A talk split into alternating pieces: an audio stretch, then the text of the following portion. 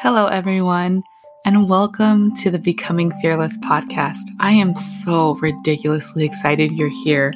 My name is Elizabeth Ramirez, and I'm a transformational coach for Christian leaders and entrepreneurs. And this podcast is really birthed from my desire to share the stories of people who chose hope over fear and took leaps of faith. I've always been blown away by what happens when leaders start living with kingdom minded intention, when they start unpacking and implementing the application of God's living word in the practical nuances of their lives and businesses. When we get out of the way and let the fact that God is asking to be your live, present, omnipresent, equal stakes business partner, He literally calls you friend.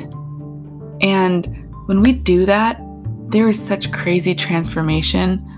There is such crazy growth. There is impossible things start to happen. I became a coach because I struggled myself with becoming fearless. And when God took a hold of my life and showed me how debilitating toxic humility is, it's literally false humility.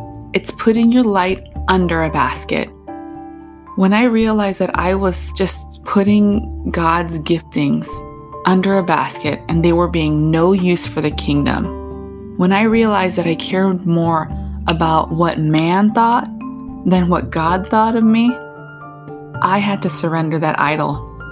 I had to really look myself in the mirror and ask myself, who am I going to serve?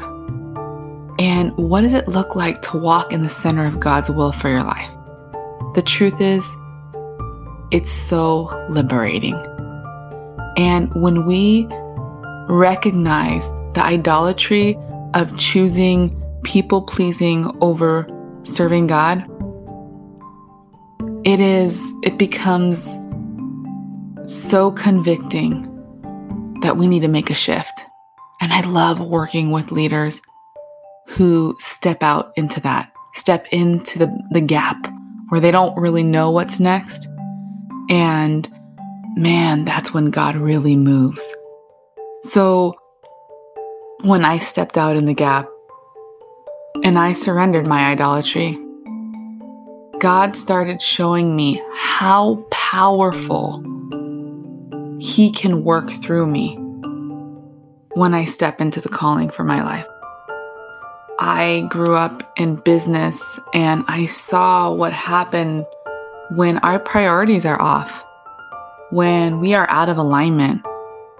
But the cool thing is, now I get to see every single day what happens when God's grace washes over us and we step back into alignment.